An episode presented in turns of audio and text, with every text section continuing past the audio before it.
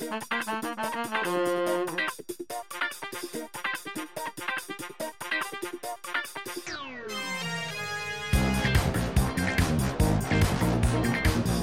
you to Dr. Harry Cooper for your rendition of our theme, and welcome to episode 33 of the Champagne Comedy Podcast, where we talk about the best Australian comedy show of the 90s ever made, The Late Show, and other D-Generation comedy tidbits. My name is Matt, and joining this podcast today is Alison, Danielle, and Kim. Hello. And we're on a roll here. We've got another special guest reviewer, comedian, writer, podcaster, radio, everything, and Tony Martin geek, Natalie Bochenski. Hi, Natalie. Oh, a fake round of applause. I'm so honoured. Give you a real one.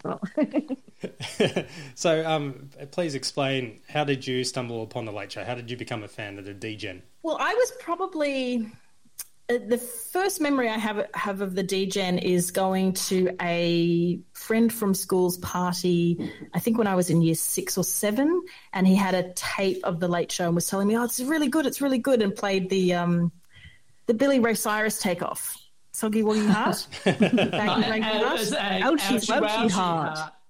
Ouchie, ouchie heart. Sorry, it escaped my escaped my brain there for a moment. But I never watched it live. I was too young, I think, and I think for the age that I was, which was about eleven or twelve, I think you kind of needed to have your parents be into it and let you stay up. And my parents just had no uh, knowledge of it. And if my dad had seen it, he'd probably go, "Oh, it's garbage. What stupid? What are they doing?" Um, uh, having said that, my dad is like a Monty Python fan and that kind of stuff. So he just, you know, was just like everything's garbage.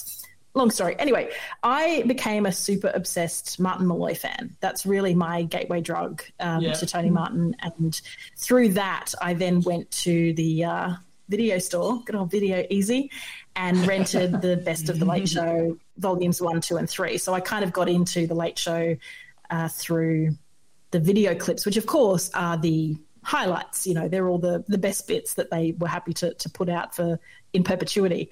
Um, so yeah, I just became uh, massive. I don't know how it happened. It kind of happened gradually, just from listening through 1995, the first year of Martin Molloy. By the end of 95, I was like a diehard tragic. And in fact, in my room to this day, I have a box of about 140 C90 cassette tapes Oh, yes, that I used to record um, all of Martin Molloy on, and Oh, wow. uh, whenever I and it, it, well, it was basically whenever I got home from school. If I was doing rehearsals or sports after school, I couldn't do this. But if I was home, I was in my bedroom going, "I'm doing my homework." And I would just have Martin Molloy on. I would be recording it, stopping for the songs, stopping for the ad breaks. Then rec- I was basically curating my own podcast uh, in the uh, mid to late 90s. And then I would just re listen to them over and over again. So, so much of that show is like burned into my memory from repeated years of just putting the tapes in the car when I got a license and went to uni, and I would drive to uni every day just listening to Molloy. And so it probably was a good, well into the 2000s before tape decks started, you know, falling away and being, you know, carrying around 20 tapes at a time in my car um, got a bit old. So I just put them away safely. And when my parents sold up their house a few years ago, they said, You need to come and take these or we're throwing them out. And I was like, You can't Oh, throw them no. out. They're the only. They're the only thing that I have that has, you know, uh, like a tangible. This was my geek hobby from the mid '90s. Like this was my comedy education, really.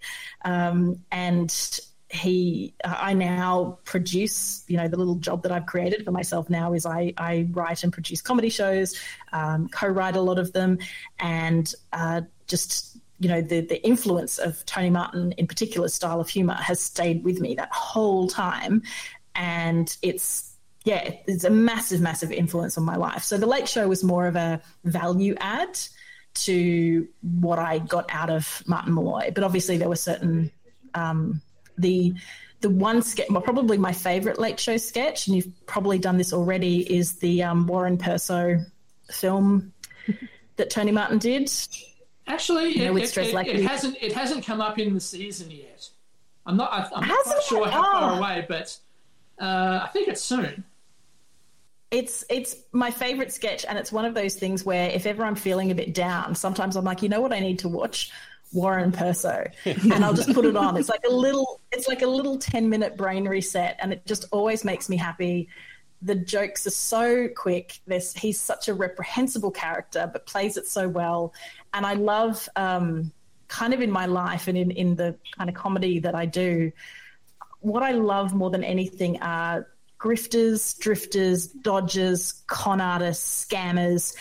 People like that are so fascinating to me. So, like recently, we had the Tinder swindler and Inventing Anna, you know, all the streaming services with these con artists and scammers who are able to get away with millions of dollars and, you know, and they're reprehensible people, but somehow they get away with it. So, Tony Martin has a really good knack for, you know, playing these kind of grifter characters and things like that. So that's probably a lot of where it comes from. But uh, yeah, so Warren Perso is like a, a, champion of that. That's probably my favorite late show sketch. The weird thing is though, I understand all of the references, but if you show it to someone new and they're like younger, so there's so many references at the time. Like there's a reference to Fair Fairstar, the fun ship.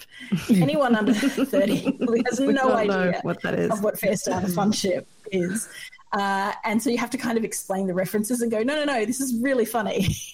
uh, and then, uh, yeah, so, but it's, and the, the, type of films that it was satirizing at the time. But I don't know, there's just something about him saying, oh, yes, my art house film, French Chicks in the Nutty. It's just, I don't know, it just hits my comedy funny bone every time. So I'm rambling already, but yes, basically, uh, Tony Martin's probably my favorite comedian, certainly the one who's had the most influence on my uh, life and career in comedy, I guess. So, are you a late show fan? absolutely. Excellent. Yeah, absolutely. As I said, I, it's just something that I came to after it was sort of all over.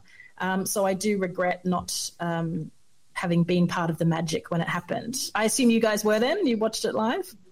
Yep. Uh, yep.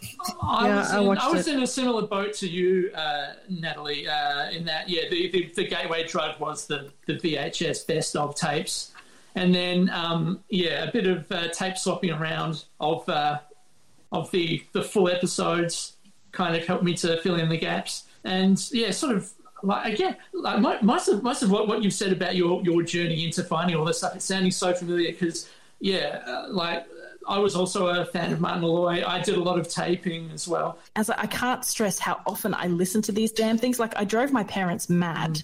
Uh, I think they thought I had a problem because I would just listen to this and soak up everything. And I always joke about how, you know, if I do an accent, it's typically not me doing an accent of the person. It's me doing a, a, a version of Tony Martin doing the person. We're all guilty of that. yeah, learn how to do accents and things like that. So, in fact, Dan, my friend who's staying with me uh, at the moment because sadly his his house got flooded, he yeah. is he's yelling from the background. Hello, I met Dan after Martin Molloy had finished. So I think in 1999, no, late 1998 yeah. And he had just been on when they would get this. This is a deep cut. This is a nerd nerd alert. So, I how to tell the story. So they had the last episode of Frontline in 1997, and Rob Sitch went on Frontline to give away the giant poster of Mike Moore. That if you watch the last season of Frontline, there's this massive, massive picture, framed picture of Mike Moore in the foyer. And they decided to give it away on Martin Molloy if you could write in and explain why you wanted this giant billboard. Anyway, I remember listening to the responses, and one of the responses was I plan to make a ramp out of this poster or picture so I can jump the Brisbane River like Evel Knievel and the respondent the respondent was the evil Daniel Beeston. Anyway, I rock up at this improv night through a mutual acquaintance and meet like, oh, this is Daniel Beeston, and I went, the evil Daniel Beeston, who was poster across uh, the Brisbane River, and he just looked at me, and I've never seen like a look of like, oh my god, what is this? witchcraft. Uh, so it turns out Dan was also a massive Tony Martin nerd, and uh, we bonded over that, and that was over 20 years ago. mm-hmm. So tragic Tony Martin fans uh, ever since.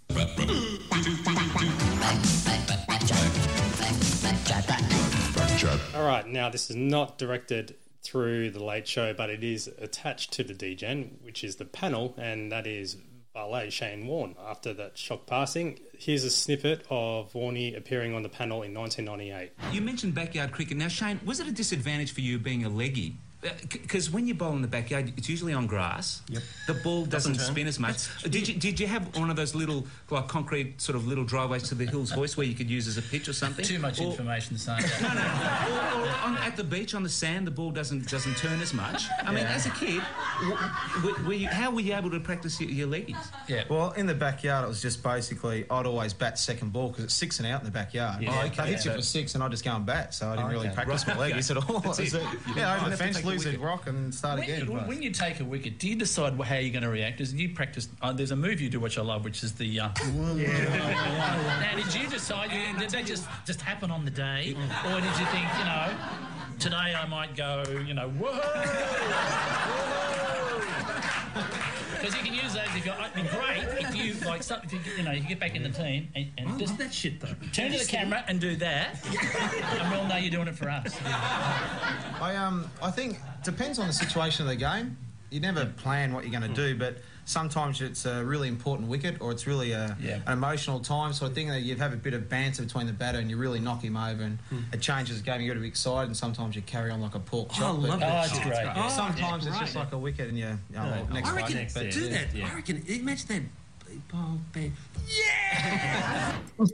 the full clip is on YouTube. And uh, yeah, it's it's a, a, shock loss to be quite honest. I mean, even for a non-sport person like me, um, fifty-two. 50, yeah, fifty-two. He was. It's amazing, isn't it? Also, like, if, if you're wanting a bit of a tenuous link, uh, perhaps if I mention the movie Crackerjack and the old flipper that oh, uh, yes. Nick was yes. trying to do. Yes. I don't yes. think you could have had the well. I don't think you, you could have had a, a better modern proponent of the flipper than Warney. All right, uh, Alison, so um, I recently got hold of a copy of Judith Lucy's latest book, Turns Out I'm Fine. And oh. this book is is is worth a worth a read. Uh, it's it's autobiographical, but she talks about her life um, in the context of her relationships with men over the years, and she talks about obviously romantic partners that she's has, but also um, men she's met in the workplace, which for her, of course, is stand up comedy clubs.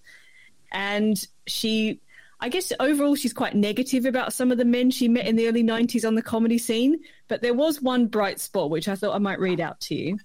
So she says, I'll always remember one of the first meetings I had with the D generation when I was asked to join the cast of The Late Show on the ABC.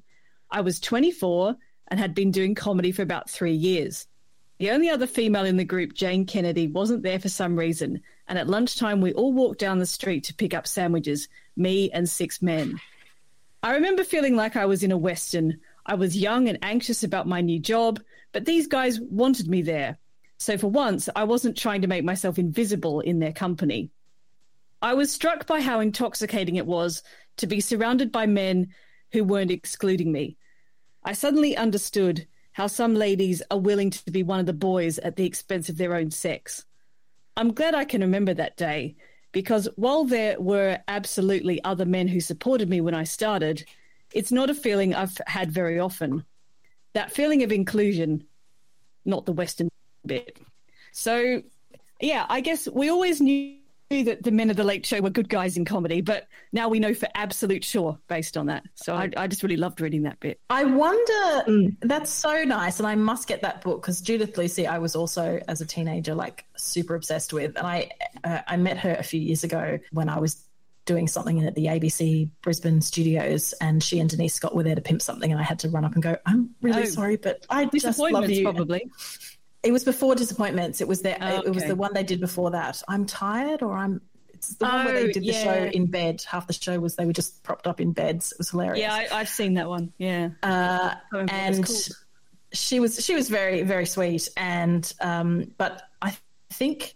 I wonder if it was because those guys weren't strictly stand up comedians. You know, they came from university, revue, law, medicine, and then Tony Martin had come from radio. Probably, mm. I think Tony Martin has said that he really only got into stand up properly once the Late Show had finished. I think he dabbled, but really then only honed it after the late show finished. So that to me, uh, and my experience with stand up comedians, particularly years ago, but not that I've had it a huge amount, but the odd ones that I've met, uh, there tends to be a lot of ego. Mm-hmm. And there, it was a very kind of hostile to women environment in a lot of cases. And so I wonder if the good guy thing is because they weren't from the stand up world strictly, that they were from sketch. Uh, they'd written TV comedy, they'd done live theatre kind of sketch shows. It wasn't all about because stand up is is very it's one person, so you kind of have to develop a big ego. But the downside of that is it means you often don't work well with others, and particularly if you tend to be, as a lot of male comedians tend to be, um, certainly back in the day, a bit misogynistic and a bit ha ha ha, make fat chick jokes or ugly chick jokes or. Mm whatever, uh, yeah, it doesn't tend to be the easiest environment for women to kind of go, you know what, I feel really welcome and supported here.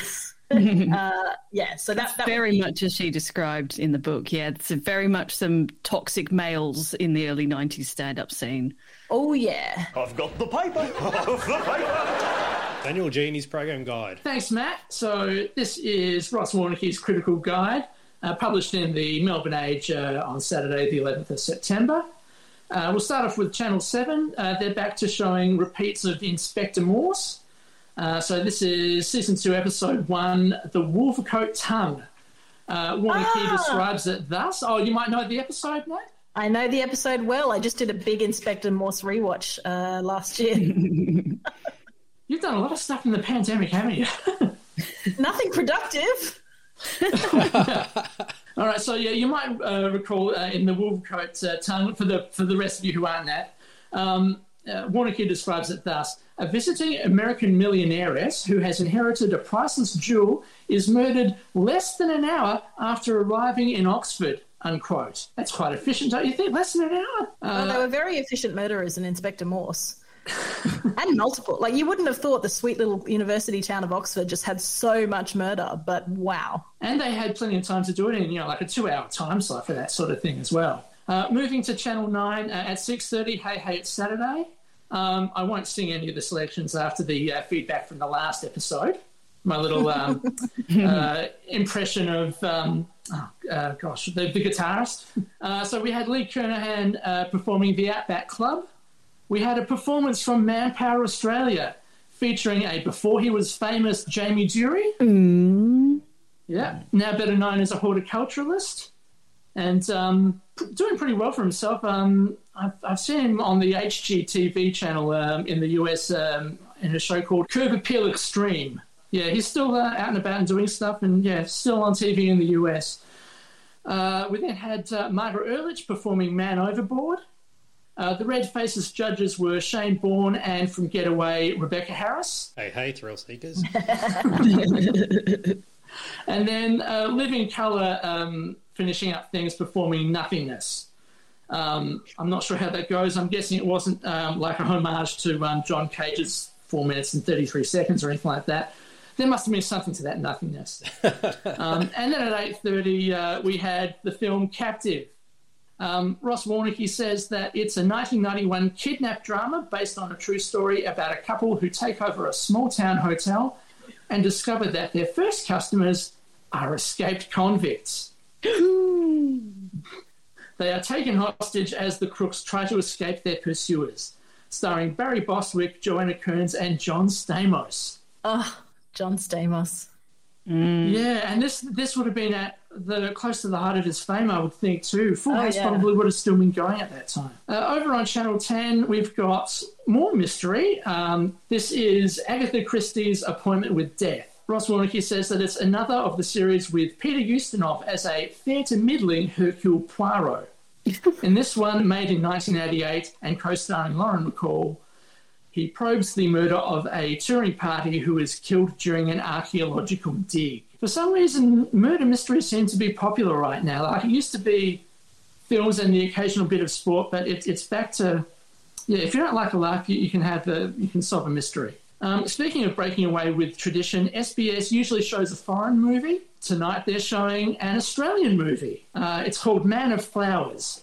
Uh, Ross Warneke says that it's the much acclaimed but rather ponderous 1983 Australian drama directed by Paul Cox about the relationship between a sexually repressed collector of rare flowers, played by Norman Kaye, a young model, played by Alison Best, and her cocaine addicted boyfriend, played by Chris Haywood. Um, or, as the ad in the Green Guide uh, put it a lot more succinctly, an erotic tale of a man with a bunch of sexual problems. That leaves us uh, with the ABC. A bit earlier in the night, we had the debut of this British comedy classic. I may be over the hill now that I have retired, fading away, but I'm not yet expired. Clapped out, run down, too old to save, one foot in the grave. No, I don't believe it. Eric Idle wants his royalties now. uh, well, sure, surely he's getting that from the dance remix of this thing that you can find on Spotify, by the way. So uh, Ross Warneke um, advertises it as a new British comedy about 60-year-old Victor, played by Richard Wilson, forced into early retirement and unable to cope. Um, now, he says that it's a new British comedy. Um, keep in mind that this is premiering, uh, well, as far as I can tell, it's premiering on Australian TV in 1993. There's no R next to the listing. But uh, it's um, uh, this very first episode is from 1990 in, in, in Britain. So. But that's how again, it was at the time. We had to wait yeah. several years for British sitcoms. I don't know why that was, but that was yeah. t- entirely normal. Again, that, I, I, I, I, feel, I feel like going on a Tony Martin style rant about all of the really good stuff that could have been played, and they wait three years and play One Foot in the Grave and keeping up appearances. All right, so uh, the lead in uh, to the late show at 9.30 is Birds of a Feather.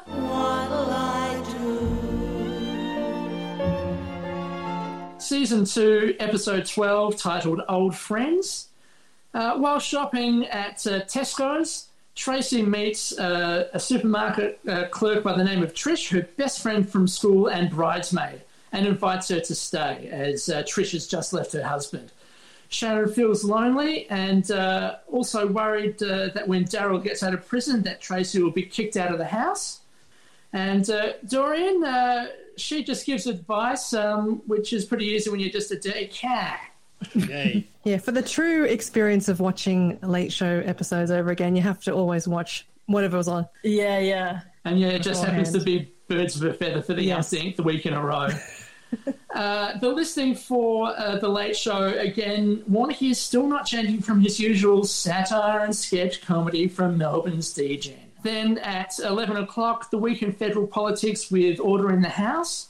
Uh, at midnight, it's the final of the US chat series with Ruby Wax, the full Wax. Then ATVI News at 12.30 and Rage at 1am with guest programmer Vernon Reid. Okay, third episode in the row. Do any of you know who Vernon Reid is? No. No. Okay, he's from Living right. Colour. Ah. Oh. Okay. Uh. Okay. So again, again, there's this weird sort of um, crossover sim- symmetry with yeah, yeah, crossover is a better word, I think, with uh, with Hey Hey It's Saturday and people um, visiting Australia to plug their mm. latest album. All right, let's get on with um, going over uh, this episode in forensic detail, eh? Fantastic. Yay. That's what we're here for. And here we go with season two, episode 13 of The Late Show broadcast, Saturday, September 11, 1993. And what a really cheesy opening. I guess you really need to know what was going on at the time in regards to the Navy recruitment commercial. Well, I mean, it's, it's just wrong. It's satire. Satire, but the whole scandal behind it all. Basically, the Navy were in a big scandal. I must oh, admit, yes. I, I, don't, I First don't know the specifics about this, um, but um, it's pretty obvious, especially looking at the rest of this episode, that there was an allegation of sexual harassment. Yeah. With uh, it might have been a senior, senior figure, but a, a senior figure, um, but it was certainly in the Australian Navy. The whole they played the commercial looks legit until you see the subtitles across the bottom saying "Chicks Welcome." Yeah, and then you go, mm. yeah, yeah. That, that, was the real commercial until that final shot at the mm. end with yeah. with Mick with the ass of, grabbing. Yeah, grabbing grabbing Jane's ass there. Yeah, you know the thing is though, I suspect many women got that in the Navy back yep. in the day. Yep. Rather like the Melbourne stand-up scene of the early '90s, it would seem. Yeah, quite right. Yeah. After the opening titles, we have the opening remarks, and Mick does explain the opening of the Navy ad, uh, where the woman claims to be sexually harassed by on the HMAS Melbourne, not realizing that she actually popped on the wrong boat. It was Fairstar the fun ship. Oh boy! And also the tragic passing of Hervé Villechaize. Yeah, resulting in Daryl Somers' impressions dropping even lower. Yeah, it's sort of it's this very weird tangent they go on uh, talking about Daryl Somers and the priest teeth, isn't it? Oh, Reverend Daryl. He was that kind of vicar who was a bit of a perv or kind of oh. kind of like a Les Patterson type character, wasn't he? Something like that. Basically, yeah. Yeah. I have to confess, I never watched Hey Hey It's Saturday. It was just the one show I never like. It was never on in our house. Again, I think my parents never liked it, so we never watched it. So you missed all the, the appearances of the DJ popping up, including yeah. Mark Molloy. Yeah, oh yeah, I missed all. The only thing that I know is that there was a guy who did cartoons and funny voices, and there was Dicky Knee, and there was Red Faces, because people at school would talk about red faces or but yeah, I never watched it. I might have seen bits and pieces switching cat channels, but I n- never watched a whole episode of Hey Hey It's Saturday. Sure, rarity. I know it was a big with thing. five channels. That was pretty much if you wanted to know what, who was in town, what was going on. That was mm. that was what you watched. Mm. Yeah, we all watched oh, I it. I know. Yep.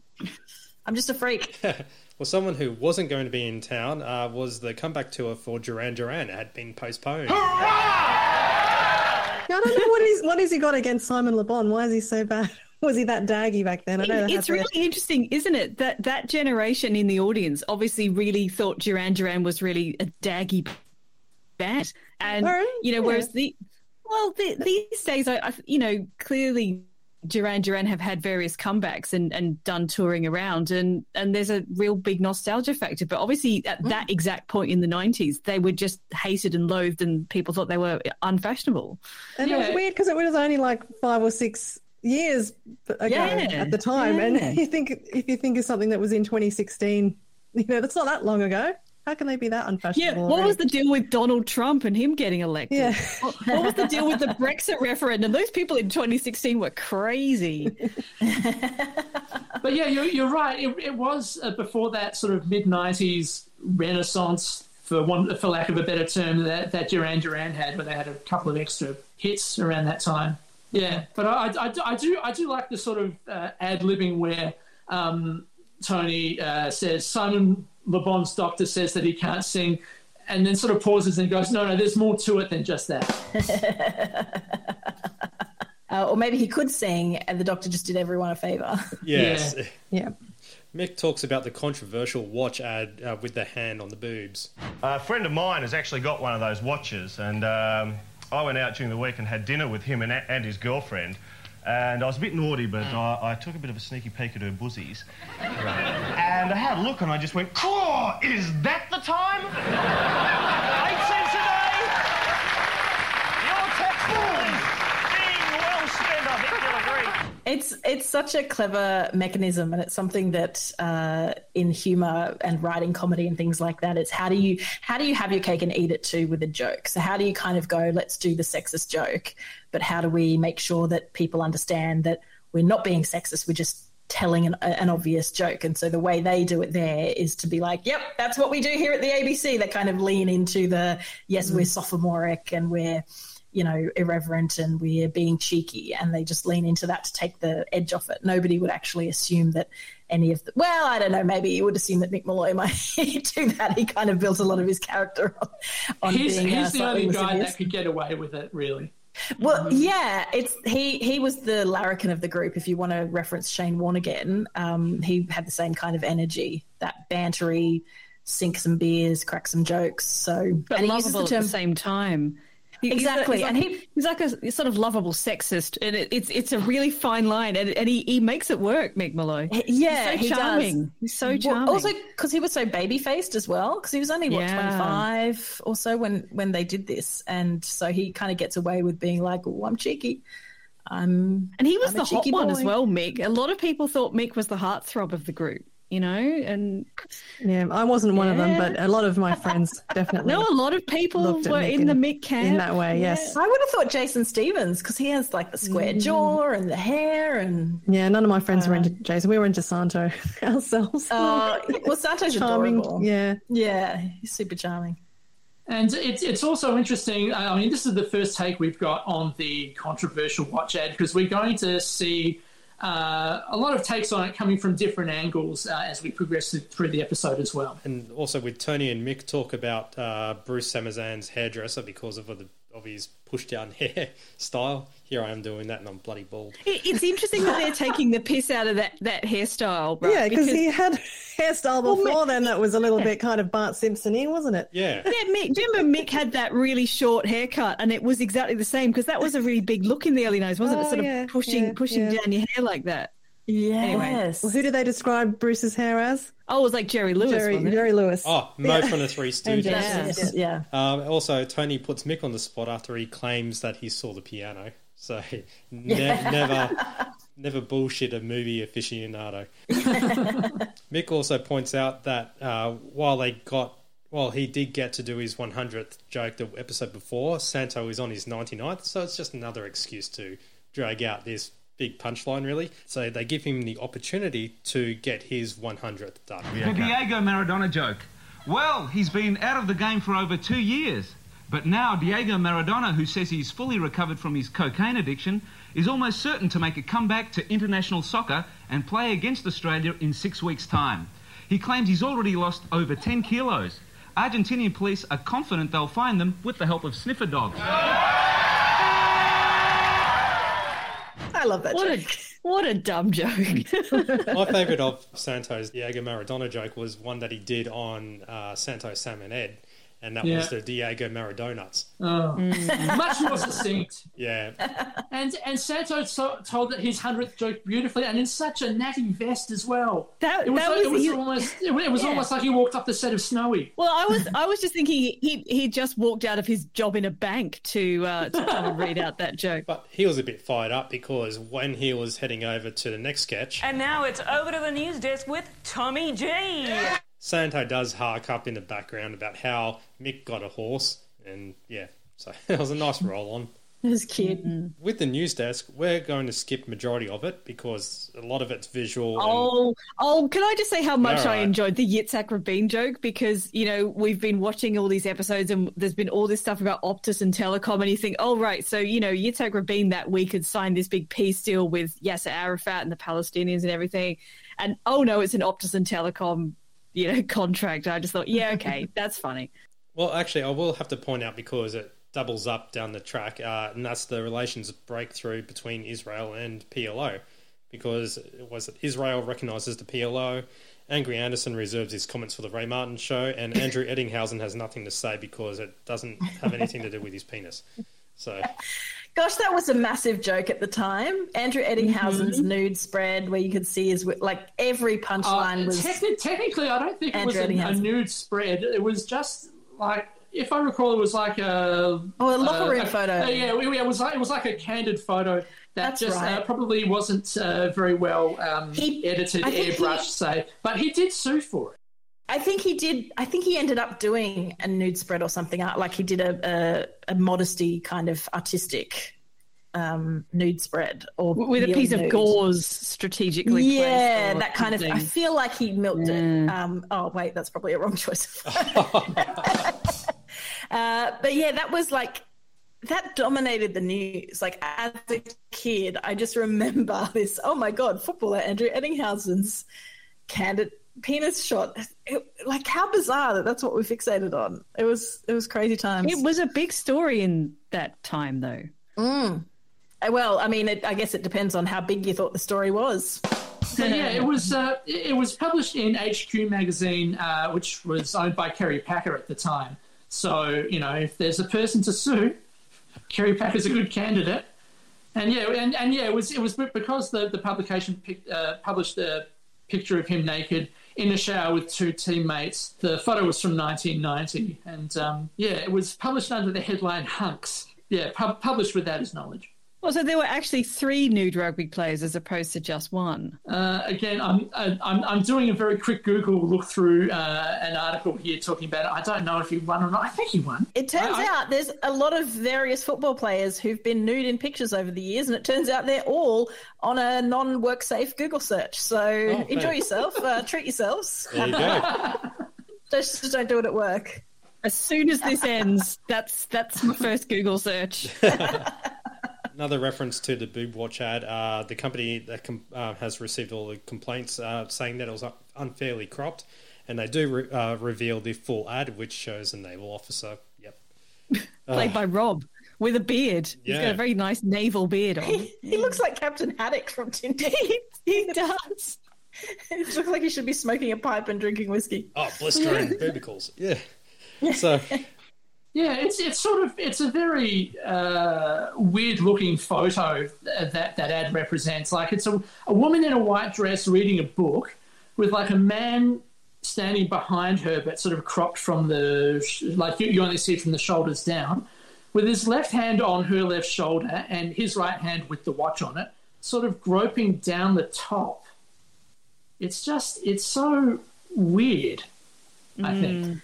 Mm. I do I remember. Mean, I, I, remember this. Uh, do you remember this controversy when it was out? I, I, remember, well, largely because of the Late Show, but I do remember seeing it in the fashion magazines. You know, cosmopolitan type magazines, uh, Vogue, that sort of thing, in masquerading as this kind of. Uh, oh yes, this is high end fashion accessory. I think Judith later on, when she talks more about it, really hits the spot when she talks about about the uh, the approach of this ad. Um, but that's for further on. But it, was very common. There was a lot of these sort of weird, slightly over the top nudity ads, you know, where, mm. where they would really exploit particularly naked women's bodies to try and sell some product. Very common in this era. And and also the, the photo being in black and white, sort of being shorthand yeah. for arty. Mm. Mm. Now, Michael Jackson continues his Philippines concert and fans are in hysterics. As usual, hysterical fans gathered beneath his hotel room window screaming for a glimpse of their hero. Oh Michael, show a smile, please! And it reveals to be actually Mick Molloy on. Oh, I love that. Yeah, there's just all these Michael Jackson jokes where there's sort of casual references to, you know, Michael dragging people back to his hotel room, and you just think, you know even back then, do, yeah. you would not do that joke these days. But back then, it was obviously, oh yeah, he's he's like date raping people or whatever, whatever the allegation is. You know, it, it's just sort of they were very casual about it, weren't they? Too casual. Yeah. It, it, you, yeah, yeah you, Michael Jackson in particular is the one who kind of swirls around because that document, uh, document documentary Finding Neverland came out a few years ago, and it was like I mean, we all thought he was doing suspicious stuff, but then the guys who were involved, who were kids at the time, sort of laid out their experiences. And you're like, oh my God, we were all just yeah. kind of joking that he was a bit of an oddity mm. and a bit freaky and a bit of a weirdo and strange yeah. times. Uh, I think I think what's funnier in seeing all of this is the footage of the fanatical fans, especially the one with the sign that says, I love you, Michael. We love you, Michael. We want to see you, Michael. It's just uh, with the, the picture of Diana Ross on the other side. Yeah. As, My, as Tommy G jokes. Michael Jackson fans were a weird breed. They were obsessed to a strange yeah. extent. I, I often felt like it's almost like he paid people to follow him around and stand outside his hotel rooms and just cry and faint just people. He still has obsessional fans though, because like if you say yeah. anything negative, I, I have friends who said negative things about Michael Jackson on Twitter, and and they've been attacked by like you know groups of, yeah. of Michael Jackson fans on on Twitter, and you think. Why does he attract so much fanaticism? I mean, I'm not saying he's not a good musician, but like, why? What? Why? Yeah, exactly something about him just connected connects with a certain kind of person and then they're like ride or die yeah. Up after the news desk is a sketch, and that is shot laundry detergent, pointing out that all the cliches in laundry commercials. who who uh, that, that, wasn't any of the regular cast. That was obviously an actor they brought in to do that. So yeah, yeah wearing a white coat, wearing a white coat, in a folder. Mm. Yeah. I know from my work, if, if you want to look professional for some TV crews, you always just put on the old lab coat and look like you're scientific. but it's, it's interesting is that if you, I have some old tapes and when you look at the old ads there's just so many laundry detergent commercials and over and over and and a lot of them targeting moms at home and their kids and the stains and all this sort of thing. Um, but I was looking up this um, just laundry detergents back in the 90s, and apparently um, it was a market that was a r- really competitive back then. And in a 1993 article from the Financial Review, it basically says that um, sales were falling of laundry detergents because of the concentrate concentrated detergents that were coming in from the British brands and from Cussons in particular. So I guess it was at that time where everyone just had to they were giving away samples, they were doing a lot of marketing. So that's probably why people were just over all of this laundry ad stuff and mm. these we've got these chemicals yeah. that make it better. We make your whites whiter and better yeah, brighter colors. Does, and does, does anybody want to try pronouncing all of the uh, unpronounceable uh, chemical names that were spouted? I'll go on. Well, how about I tell you that shite contains sodium polyphosphate and anionic surfactant, and over enunciate the words titanium dioxide complex, butyl methoxybenzoyl methane, and tocopherol acetate. They're not in the detergent, but I thought I'd say them just to shit you. because all, all that all that reminds me of, and I've I, well, I don't know whether those made up chemical names were uh, written by Tony, uh, but it just it reminds me of the new breakthrough from Martin Molloy Pharmaceuticals. New Panameter bucetylophenol supracetameta parabisarohypnobola bafusistol. Oh, you should have done a five in unison. I, yeah, I don't, I don't think we can do it. Give it away, yeah, give it away now. Five was the end of it. I must admit, I am cheating a bit here because I am reading it out here, but yeah. With a new anti quafting sifter-fed formula. uh, yeah, uh, with hypocytin, paramucibol, and well, ribonasal uh, histamine, bafusistol, maybe hypo, hypo. Give it away, give, give it away, away now. Five. now. Five. Yeah. Ask for it by name. Yeah. by the time you've asked for it, your headache is buggered off down the pub.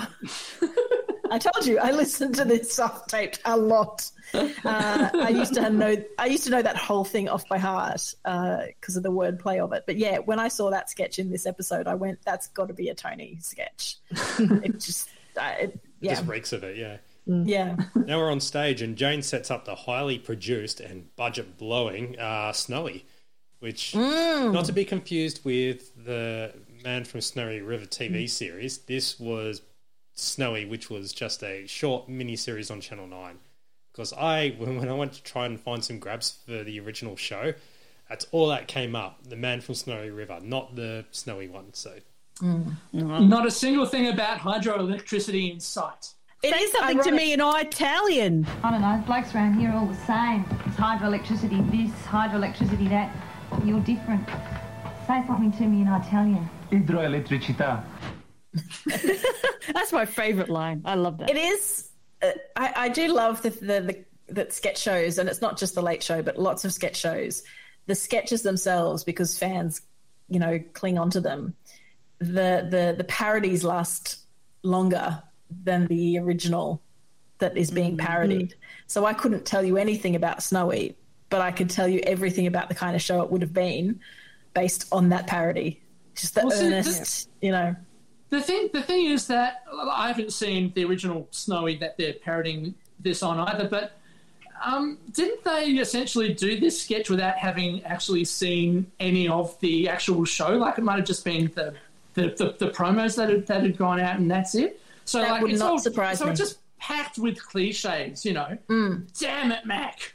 Yeah, I love Damn it, Mac. Isn't Tom just a great kind of old curmudgeon old man with his walking yeah. stick and he's just saying yeah. unintentional racial slurs? Yeah, all these people we haven't made up made up racial slurs for yes. Yeah. and soon they'll have their own television station. Ooh, what's that? uh, I was just going to mention we also got a little cameo by Aaron Beaucaire uh, mm. standing up the back, uh, trying not in to the be your seen. full of shit scene. Yeah, yeah, that's six things you can't uh, you can't tame. Uh, that, yeah. There's also this other cameo. Listen to me, Mac. We're not just turning water into electricity. It's much harder than that. We're attempting an entire drama series without a single dado in it. Wrong, my friend. uh, there we go. That's the second dado that's been on the show as well. Yeah. We had we had uh, we had Cameron with his uh, four and a half minutes of. Um, oh God, four and a half minutes of shit. That's probably Yeah. that's probably my second favorite late show sketch after Warren Perso. is with and that now, and now Andrew. Now I, I know that Matt didn't have any uh, success getting in contact with Cameron. Were you any luckier trying to get in contact with Andrew? I gave up. Fair enough. The- at- right at the end of Snowy, um, in the episode, they they show you them actually making that sort of the the sort of brass plaque of Snowy with the rain coming down on it. And it says, Yeah. Someone fixed this bloody leak?" And that's not on the best of, you know, because the the sketch Because on it the best of. absolutely died in the ass on the night. Yeah, I know, but it's it's interesting. It's like a little bonus feature. I mean, I'm not saying it's a great joke, but but it's interesting that it's there. Now it's a live sketch with Jeff Daly, aka Tony, uh, of Frigidaire promoting the Manila. Oh no! Come on, say it like uh, Rob Sitch says it. All right, hon. Oh, Ma- sorry. managing director of Frigidaire. promoting the new Manila Chilladilla. So uh, that was to help with the transport of uh, Ferdinand Marcos. Can I give you a fun fact? I always like to tell people. So, my mother's name is Imelda, and my dad's name is Marcus. Oh no! No way. Did your mum have a lot of shoes? Yeah, did they share the shoes? Not even remotely, but it like, was always yeah, like, like, it like was you've never heard that question at all throughout your childhood. As well. it was always a very fun um, uh, fun thing when people would recognize and go Imelda or Marcus. So yeah, that's, that's my little. Uh, uh, well, I've got a, a bunch of friends uh, in the Philippines through the improv community. So I do a lot of improv and went to a festival there, and uh, loved telling people that. Oh, fun fact! My parents are named Imelda and Marcus, and they'll all go, "Oh my god!" And I was like, "Yes, this is the reaction I've been waiting for." Just to go back to the sketch, did you notice that Tony, when he's playing Jeff Daly from Frigidaire, um, he's he's wearing a wig which I, I think is either Jeff or Terry Bailey's hair. Could very well be. It looks really weird on him. He does look a What bit Jeff eye. and Terry Daly, doesn't he? He's just he's just got this kind of dodgy looking suit and this crappy wig, and It's the suit more than anything. it's the hmm. vibe. There's, a, there's, So- gen- there's definitely a vibe about. so angular. Yeah. And now it's time for a produced sketch, which is where the teaser comes in.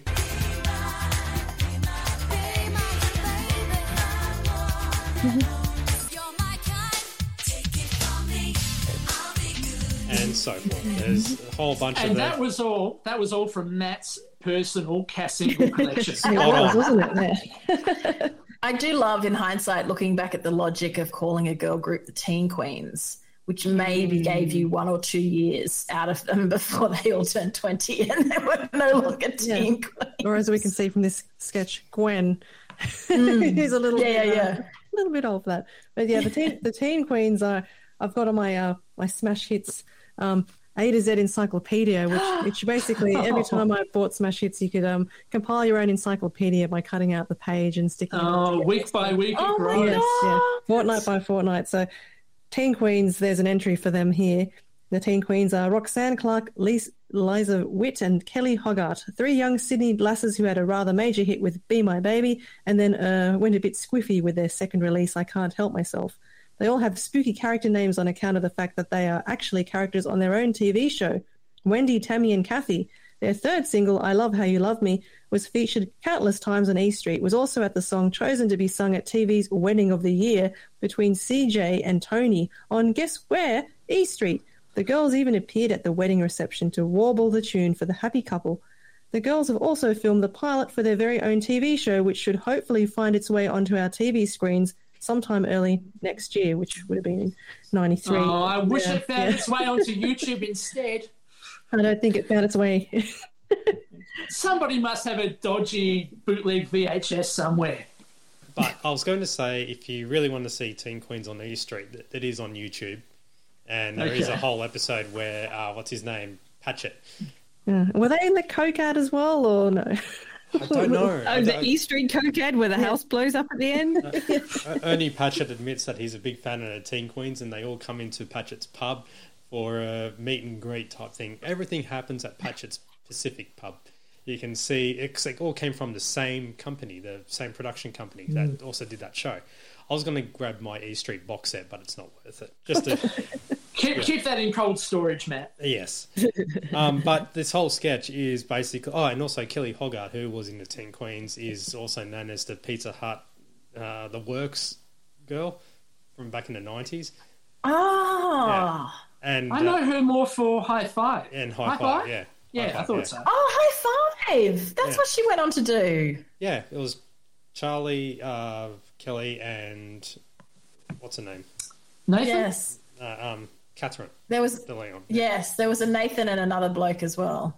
Yeah. The original Hi-5. I don't think Much- Hi-5 ex- exist anymore, do they? No.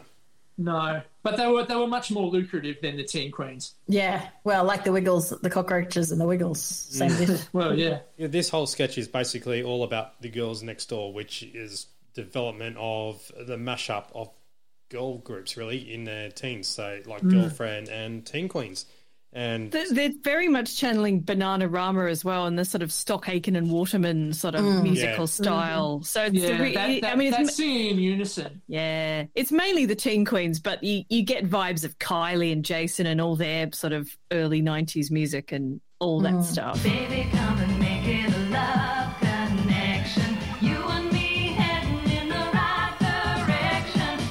girls first started out, they copped a lot of criticism. People said they couldn't sing, they couldn't dance, but with Love Connection, they finally proved you don't need those things.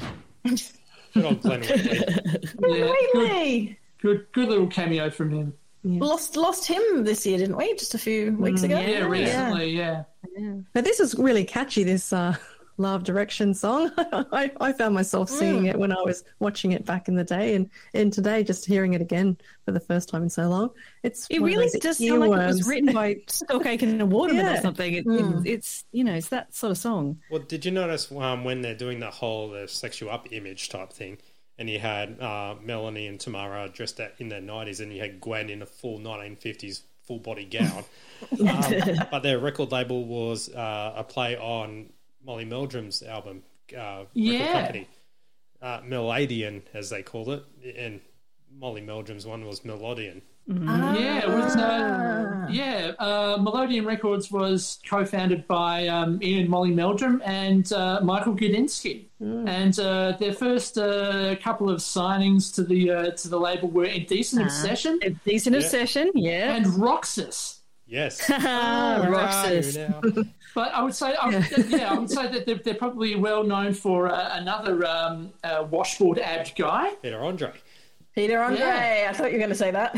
Mr. Repetitious Song Girl. I saw, so 1993 was the year that I saw at the end of the year Madonna in concert, her first ever concert in Australia, the Girlie Show. Uh, yep, she was Vogan. She was doing lovely the Vogan. Matt. There was a simulated orgy live on stage. I was 13, had no idea what was going on. Uh, you know, just like, oh, they're, they'll have a lot of hugging. Oh, okay. Uh, Peter Andre opened for Madonna. He was the opening Wow. act. And I remember, That was, I remember. I remember that. Was '94, wasn't it? That Uh, 93. Yeah, I remember 93. '93 because I was on my Year 11 cruise in Sydney Harbour, and I I wasn't at the Madonna concert, but people were like, "I'm not going." Who, who were going to the Madonna concert weren't going on the cruise, so it was either or. You could either be going to the Madonna concert or going on the Year 11 cruise, and then we could see the lights in the distance, thinking, "Oh, wish we were somewhere more interesting than Sydney Do, do you know what? I, I remember wanting to go to the Madonna concert, but the ticket price was forty dollars, and you know you think, well, forty bucks that that's nothing these days. When you're when you're like sort of fifteen, you know, in the mid ninety in, in nineteen ninety three, it was you Back haven't got forty day. bucks. Didn't have forty bucks, so I didn't go. a- also, um, the only joke from this sketch that makes it to the best of compilation is uh, Jane Kennedy uh, rolling her knuckles over the black keys on a keyboard Mm. and it turning into a song titled Da Da La Da Da. Yeah, I was just wondering what is the actual name of that? I don't know if you want to call it a tune or not, but Isn't that one of those piano exercises that kids learning? It, it sounds like one of those things that you it's learn, something. like it's something chopsticks, all you know? kids did when they when they Yeah. happen to be in front of a, a, a piano with no supervision. Is that or chopsticks? It- yeah, I feel Not like it was a play on. It's not chopsticks, but I feel like it was a play on something.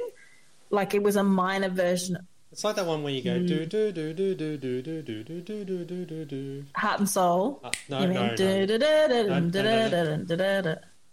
See, see, like this popcorn. You're singing. That's popcorn. No, no, it was on the Black Keys. It was. Uh, do, do, See, all, do, all do, of this stuff do, gets do, passed do, on do, from do, generation do, to do, generation by osmosis. I think. Yeah. yeah, There are certain there were certain things that you would know how to play. One was chopsticks, one was heart and soul, and one was that black key thing. Diddle-in, din, din, diddle-in. Yeah. So, which which Yeah. from from now on will officially be titled Daddle Da Da da, Da. da, da, yeah. I, I'm surprised the whole sketch didn't make it to the No, only Video. sni- only snippets of it. Yeah.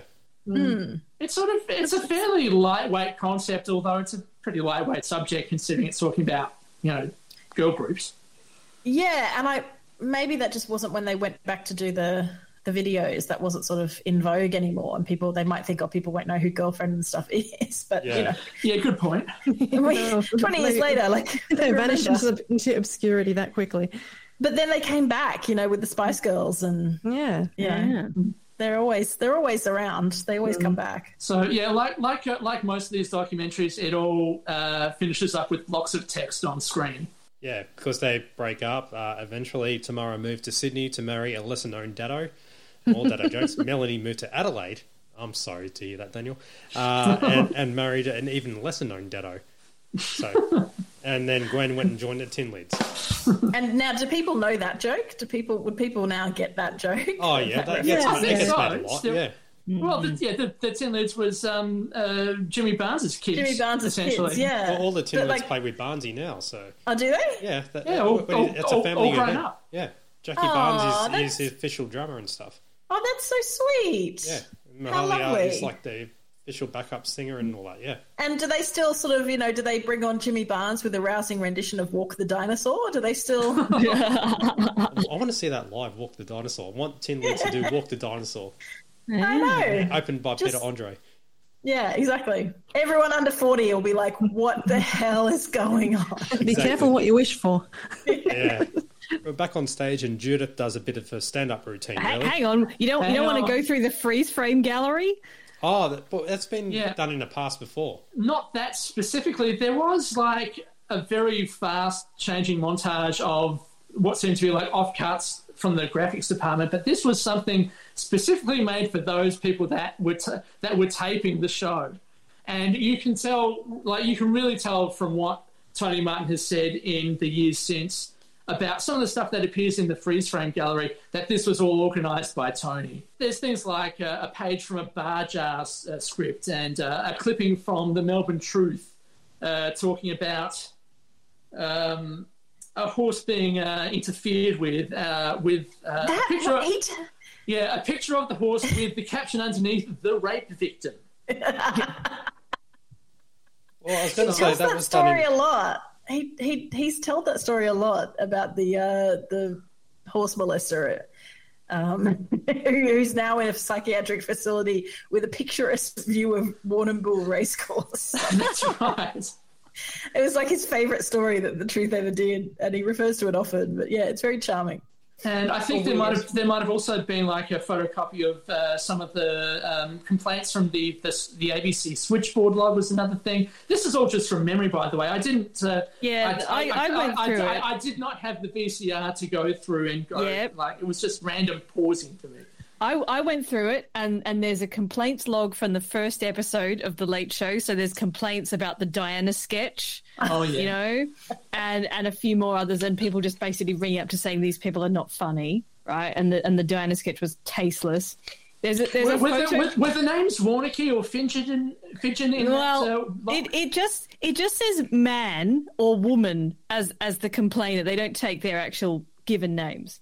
But anyway, apart from that, you get to see um, there's a publicity photo for the 1987 Melbourne University Comedy Revue, which has got Jason and Mick in it.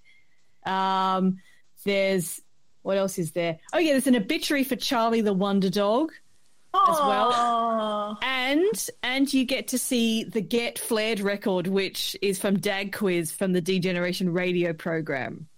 So Wow. there's quite a lot of fun to be had by Free So. Oh, and the Triple M 1990 Christmas card where they're all dressed up as kind of 70s dags as well.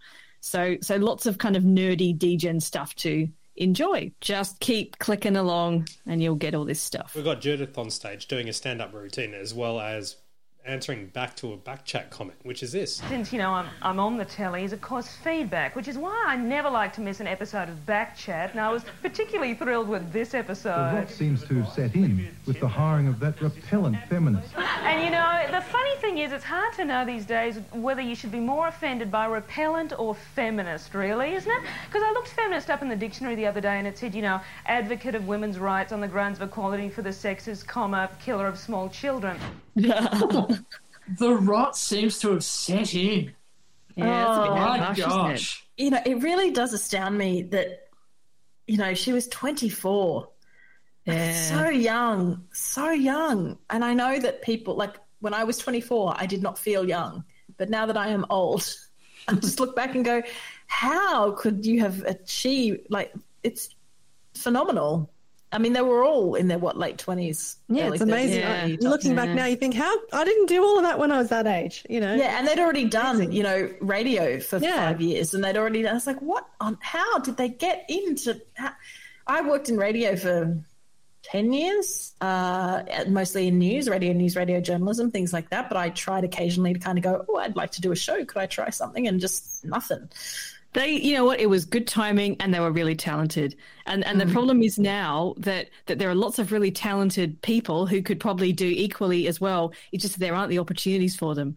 You know, it's No, just, and- it's not a thing anymore. Yeah, because there was a local uh, radio stations. Now, what you get in radio is you get, you know, Hughesy and Kate broadcast nationally, or whoever it is now. Yeah. Or you know, Kyle and Jackie, and it's broadcast nationally. Or I mean, I guess that's what Martin Molloy was, but I suppose you still had your local breakfasts and.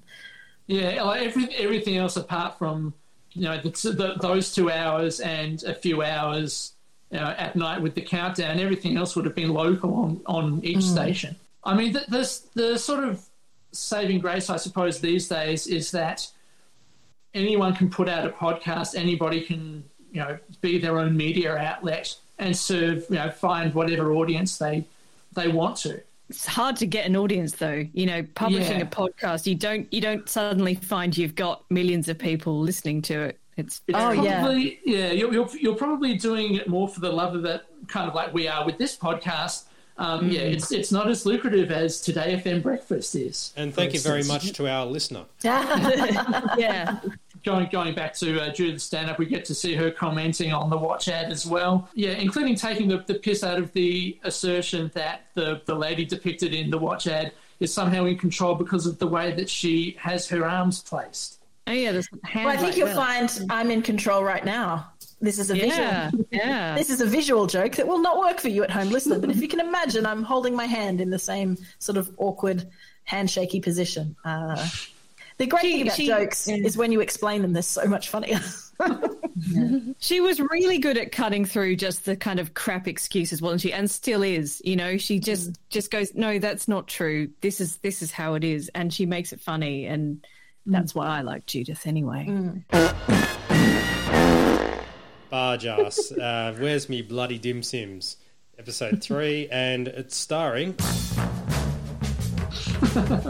Hey. Sorry, stealing that joke from another Ah. Tony Martin show. Uh, yeah, Kim Beazley.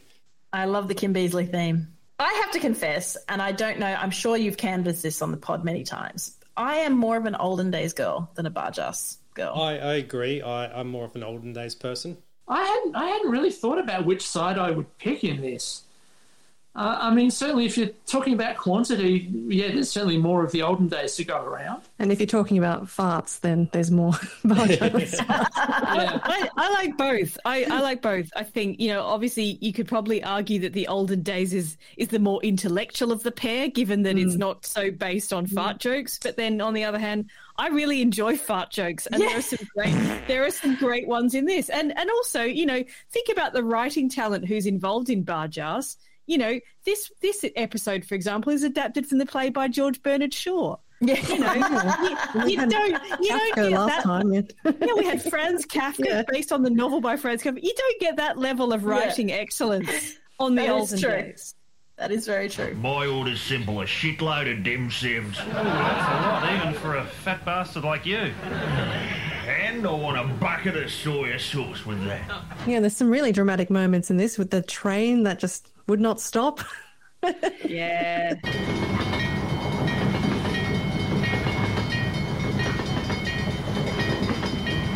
I can I can so tell that that joke is is pure Tony Martin because he's uh, I'm sure he's he's done similar sort of uh, jokes like that where things take up a lot of time and it sort of goes from being funny to not funny to being funny again. And he's Yes. like, it's also he's he's talked about being influenced by the Goon Show, which is a 1950s British uh, radio comedy, where yeah they would spend a good full two minutes, you know, f- falling down down a flight of stairs, for instance. Uh, Mike Myers is, does a similar thing. If you look at like a lot of the Austin Powers movies and stuff, there's just that that push the joke to where it's not funny anymore, and then push through it, and then you find this put it to whole new extremes. plane of like, what the hell is going on? Like the evil laughing, and you know, there's a bunch of um, uh, evil laughing in Austin Powers, I should say, but yeah, there's a bunch of yeah, just wear out their welcome, and then all of a sudden they break you mentally, and then you find a new a new joy in them all. There's also um, that really great gag about with Glen Twenty's in his car, and he says, "I can't, I can't move the car because someone's bouncing up and down in my bonnet." And you know, it's kind of, it's like a nice kind of fourth wall joke about television production. So you, get, you get that kind of comedy in this as well. Weren't, weren't all the Crawfords productions specifically? They would have somebody bouncing up and down on like a plank that's sticking out of the car to try and simulate movement. Yeah. Oh, okay. I'm, pre- I'm, I'm That- pretty that- sure that that's I- the, that's what the joke's about. Yeah. But I, I think that was a trope sort of common to Crawford's productions as well. Mm. including chances. Sorry. Sorry. Things were going up and In the- down for different what? reasons there. In the sex scenes, there's someone with a plank under the mattress just bouncing. I mean, we- we've all we've all got kinks, but you know, Glen 20 being stuck. Bargearse ends up going to the race course to because he's just so hungry he could eat a horse. Uh, have you considered our smorgasbord? It's your choice. Okay, I'll have the number five with black bean sauce. As well as Glen 20 does call in. Still stuck at the level crossing, and last time he ate a uh, 2,000 pound quadruped, there was a problem with the plumbing. Ah, flush or full. both. There we go. Ending on that old staple toilet humour. Good on you, writers. So we've got Commercial Crime Stoppers and Mick and Santo reflect on Sandhurst machinery. So that's the original. Now, Sandhurst Machinery was done a couple of episodes ago, and so it was the one that John Farnham did a rendition of.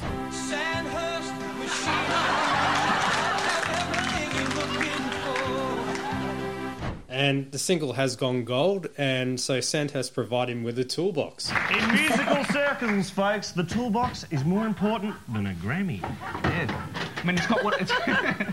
200 jokes between us, Till. I know. And we're struggling on the crime stopper desk, aren't we?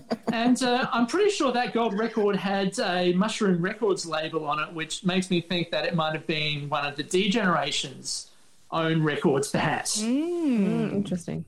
Makes sense. Five in a row or five more in a row? Which one? I couldn't. I, I couldn't quite work out from. Again, my tapes are wearing out. You guys, you have to really, you know, you have to really squint. Nice. But did you squint enough to see the cameo from Alf Camilleri? Uh, no, he uh, stood out like the proverbial. Yeah. But then they actually move on into proper commercials, such as uh, the, the well-known J and B mu- uh, music plugs, really, like the cassette tapes that we all should still have uh, of a pan pipe ad. B proudly present Pan Pipe Masterpieces.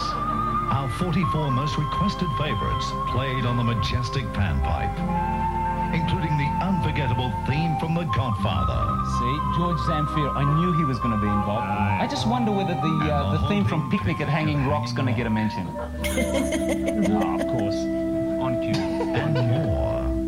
Most 44 most requested panpipe songs. Who's requesting this? It is I, I don't know. I mean, if you're I, on I a date, sent letters into JB Records. if you're on a date and you brought someone home, or they took you home and they're like, I'm just going to put on some relaxing music and they put on a, a 44 track album of panpipe classics across two compact discs. I think you'd probably want to hit the road because that's a bit creepy. it's, it's an unsettling instrument, the panpipe. Although maybe that's my, you know, cultural ingrained knowledge from Picnic at Hanging Rock. You know, maybe that's why I find it unsettling because of the.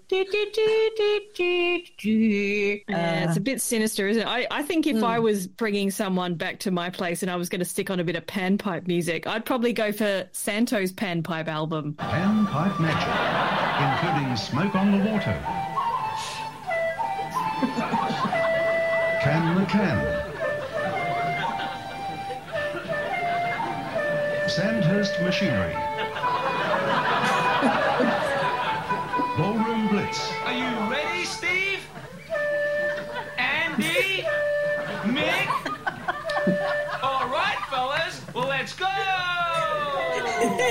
Santo's Panpipe Magic.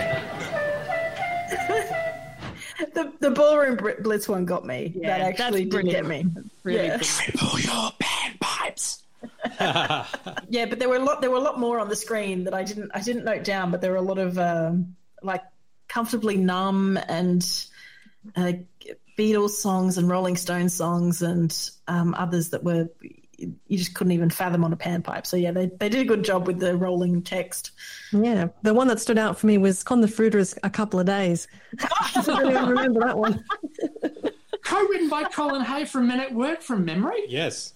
So they decide to reach out to the original composer of the Sandhurst Machinery commercial to redo the Late Show theme. It's a Saturday late show with the DJ on ABC. There's Tony Martin, Mick Molloy, Judith Lucy and Jane Kennedy. Sato Chalero, Jason Stephens, Rob Sitch and Tommy G. You'll see Kramer the Colonel and Bargearse for you. News desk, shit scanning but breaking too, yeah. It's all on the late show on ABC TV. So they cut it there, but there was plenty more. So whoever um, was on stage or whatever to keep the applause, you know, kickstart it, they went too early on it because there was still a little extra verse there. Yes, I did notice that they kind of clapped over the whatever the end joke was going to be. Got lost. Yeah.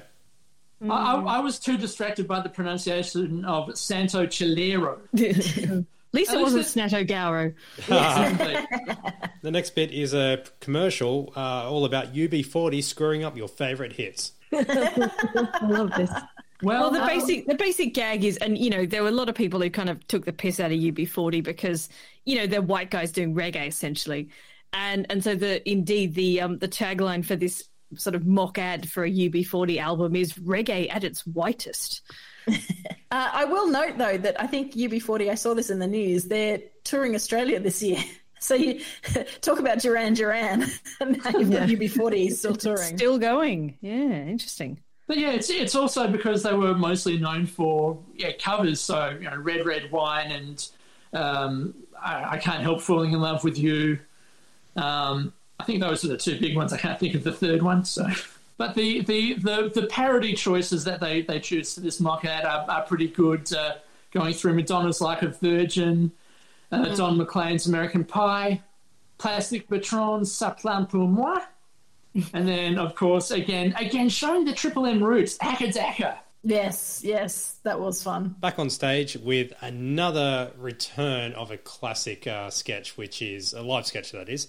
And that is a new dinner party conversation. Ah, yeah. Dinner party three people who you should avoid. Yeah. I'd com- I'd completely forgotten that they'd done this dinner party sketch, you know, because the the first two they did are so well known from the compilations, and this one, completely forgotten about it. I think it's just ever diminishing returns is just Yeah. why why they nothing as far as I can tell from part three made it to the best of. Yeah, it's, it's pretty forgettable. But uh, yeah, watching this, I thought, oh gosh, we're all going to start having. Well, we're- we're not really going to start having dinner parties, but uh, we're all going to pretend to have dinner parties. So we better brush up on the etiquette. And uh, yeah, so we we are treated to uh, well, Rob Sitch, who's got his real life medical background, talking about his dental surgery. There's always one of those. I thought that was the, the funny bit, but pretty much. Did I mention I've had my wisdom teeth out? Yeah, yeah. And the incredible thing is that each one is impa- was impacted, and like he had to get the pliers up here, and he had that expression where he's going. And he goes bang, and all the pus came. Yeah, Disgusting. I really enjoyed R- Rob. You know, he's he's known in these sketches and for lots of other sketches actually for wearing the stupidest wig he could find in the ABC wig department. And I have to say, this Rick Astley kind of ginger wig is really quite Oh something. God, He's got- that's so it. That's Yeah, so he's never going to give that up. exactly, exactly. He's also got a very, very uh, nifty um, sugar glass, a sugar bottle of wine. Um, when they were passing the wine you- bottle, you I was like, it's so obviously something they're going to break, isn't it? You know, it's yeah, it's badly made. I suppose you've got limited time. Um, yeah, I've I've used sugar glasses a couple of times when you, when you order them and they arrive and like they're definitely definitely visibly. So I think they must you you know you must probably paint them and put a label on them and then try and shoot them from a distance to make them look slightly more believable. Mm. I like it though when it's the would-be comedian telling tedious old jokes. there were these 14 guys. There was a, there was an American, mm-hmm. an Englishman, an Irishman, and there was a Finnish guy. sure there was. Finnish. Not there was a Lithuanian. Anyway, all these 29 guys, they were, on a, they were on a bus, and Paddy says, "Whoa, look at that! There sign." We, um, we presume at this point Paddy is Sicilian, but wide open. Oh. and and the, the bow tie that Santo is wearing is doing a lot of the work for him as well. But yeah, as they go through all the characters, it's more or less um, a disaster after disaster with these. And I I especially love the fact that they uh, brought someone from the audience who's the compulsive talker, and they just sat there. yeah, she was sassy. Yeah. She was sassy. She was kind of like, That was very well timed. That that drinking of the wine, wasn't it? She Yeah. really did a good job there. she'd seen the first two. we get things like, um, yeah, uh, Judith as the compulsive dishwasher, and Jane as the victim of a recent breakup. Um, and it's all pretty much by the numbers, but I, I think that um, the the ending um, is a lot better than the, the journey, as it were. Who's for coffee? I'll have an espresso, thanks. In one of those little small cups because they're easy to clean. Right. I'll have a lungo macchiato. I'll have a. Uh, when you're ready. I'll have a cafe latte, per favore. per me è un po' tardino, allora non so se però eh, credo per me berrei un uh, cup of tea. Okay. Three coffees and one tea. And uh, what were you after? Uh, I'm just here to introduce the toilet break, actually. Tony coming up from underneath the table. Yeah, he's been under the table the whole sketch. Oh God. Dedication. Yeah. yeah. Only to lead into the toilet break, which is Act Six. Michael Warren singing Elvis's "Don't Cry, Daddy." Don't cry, Daddy. Daddy, please don't cry. The highly confident Michael Warren, uh, and I use those quotes as a Well, he's he's going to be a legend and a millionaire by the time he's 30. Well, let's just Well, we all know him, don't we? We all know the name. Yeah. Michael Warren. Yep, and this is Bernard's response. I'm just recovering from the misery of crying. Do you have a very particular ambition, young man? A very big one. I'm going to be a legend. In the singing business, you're going to be a legend. No, I'm going to be an entertainer. Or everything. I want to make movies. And... Are you? Within how many years do you expect to achieve this? I'll be a millionaire by the time I'm 30. Yes. I suppose in this crowded and confused world, there's room for yet another dithering, shambling mess who just said. The Modern entertainment business is so perverse. If you find a gimmick, there might be a gimmick you could add to the little that you have to offer. That might... stripping might do it. Sixteen, it needs something. Uh, poor, poor Michael.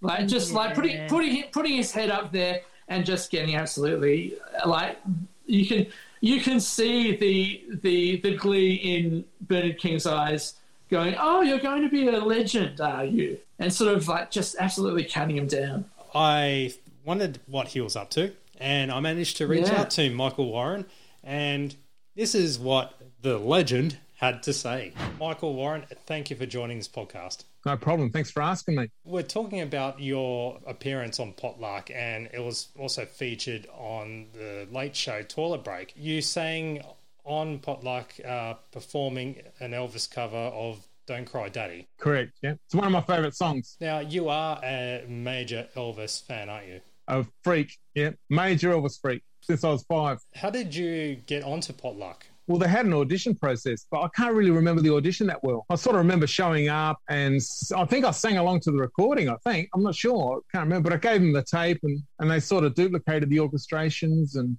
and that's what happened. What year was this filmed in? 87. And this was all filmed in Adelaide, wasn't it? Uh, It was in Adelaide, yeah. I think I think that show travelled around, so they would come to Adelaide and then they'd go to Melbourne and stuff like that. I think I think that's how it worked. I was given the microphone and I came in late. I sort of couldn't listen to the music properly, and I just came in late. And I thought, oh shit, what am I going to do? And then the microphone didn't work. So that was like my saving grace. And so I stopped. I said, oh, your microphone doesn't work. And they changed the microphone, and I just did it again. And, and so the one you see on the show is actually the second take. Bernard King told me that I should be a stripper and whole bunch of stuff. What was your reaction to Bernard's comments, uh, even though he was known to be a, quite a harsh judge? He was, yeah, he was. Uh, I don't think he was as harsh with me as he was with some others, but um, uh, yeah, I mean, you're sort of expecting it. Patsy Biscoe, the one is the one that got me because um, uh, I actually have epilepsy, and, and anxiety brings on the seizures. And um, I remember once I wrote a song for my cousin's girlfriend, who's now his wife, and I couldn't get through the song because I kept having seizures all the time because I was so nervous. And um, and I thought, what am I going to do? Because I don't want that to happen on TV. So I actually had a stubby of beer and a couple of Serepax to sort of calm down a bit. Yeah. And I managed to get through it without an issue. but when Patsy Biscoe, Patsy Biscoe comes on and she says, I've never seen anyone so relaxed in front of a camera before. now you know why. Go to Serepax. yeah. Well, on the spot, obviously you're nervous, but also underlining you, you just you want to be successful. Like you're aiming for the stars. So, are you a Yeah, millionaire? right. Are you a millionaire right now? No. oh, you became a I'm millionaire. getting I'm getting married in October. Oh, so um, congratulations. I'm Richie. I'm sort of rich like. I'm rich in the heart. Congratulations to that. Thanks a lot. So, did you um, end up being in other entertainment venues, like well, making movies and well, TV series, or did you just continue on with um, your, your recording? No, I just continued doing what I was doing. I did uh, one song on another show. Uh, I can't remember if it was before or after. I think it was after. Actually, I sang that. That'll be the day or something on some morning show in Adelaide. Um, that went over all right. Um, what else did I do?